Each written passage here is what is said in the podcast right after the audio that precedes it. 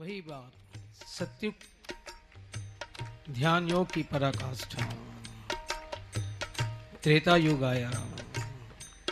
ठाकुर ने सोचा कि भाई इसमें पूर्ण रूपेण ध्यान संभव नहीं। अनाउंसमेंट कर दी उन्होंने कि निर्मल मन जन सो मोही पावा। अपने मन को निर्मल बना लो मेरी प्राप्ति उसी समय है। निर्मल मन में ही मैं बसता हूँ जैसे। वो समय वैसा रहा होगा कि जिसमें साधक का मन निर्मल हो सकता हो। फिर द्वापर आया। ठाकुर ने सोचा, वो समय तो चला गया, सबका मन निर्मल हो, वो ही मुझे पा सके। इसलिए उन्होंने फिर अपनी अनाउंसमेंट बदल दे।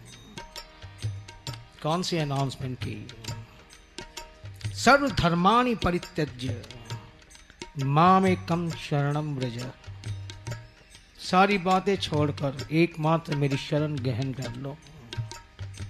वो समय भी वैसा रहा होगा कि साधक सब कुछ छोड़ने के लिए तैयार हो फिर कलयुग आया। ठाकुर ने देखा कि इस युग में किसी से कुछ छूटने वाला नहीं। तो मैं जन साधारण के लिए कैसे उपलब्ध हूँ? क्यों ना तो यहाँ ध्यान योग जल्दी से संभव हो सकेगा। ना ही यहाँ किसी के निर्मल मन हो जल्दी से, ऐसी भी कोई संभावना नहीं। और कलयुग का मामला सब पकड़ना ही चाहते हैं, जोड़ना ही चाहते हैं, संग्रह ही करना चाहते हैं। तो छोड़ने की बात भी यहाँ बेकार जाएगी। इसलिए फिर उन्होंने अपनी सारी शक्ति अपने नाम में रख दी। और उसमें भी कितने पोलाइट हो गए, कितने लिबराइज हो गए, कितना सरलीकरण कर दिया उन्होंने। कि भाय कुभाय अनख आलस हो। नाम जपत मंगल दिशिदस हो।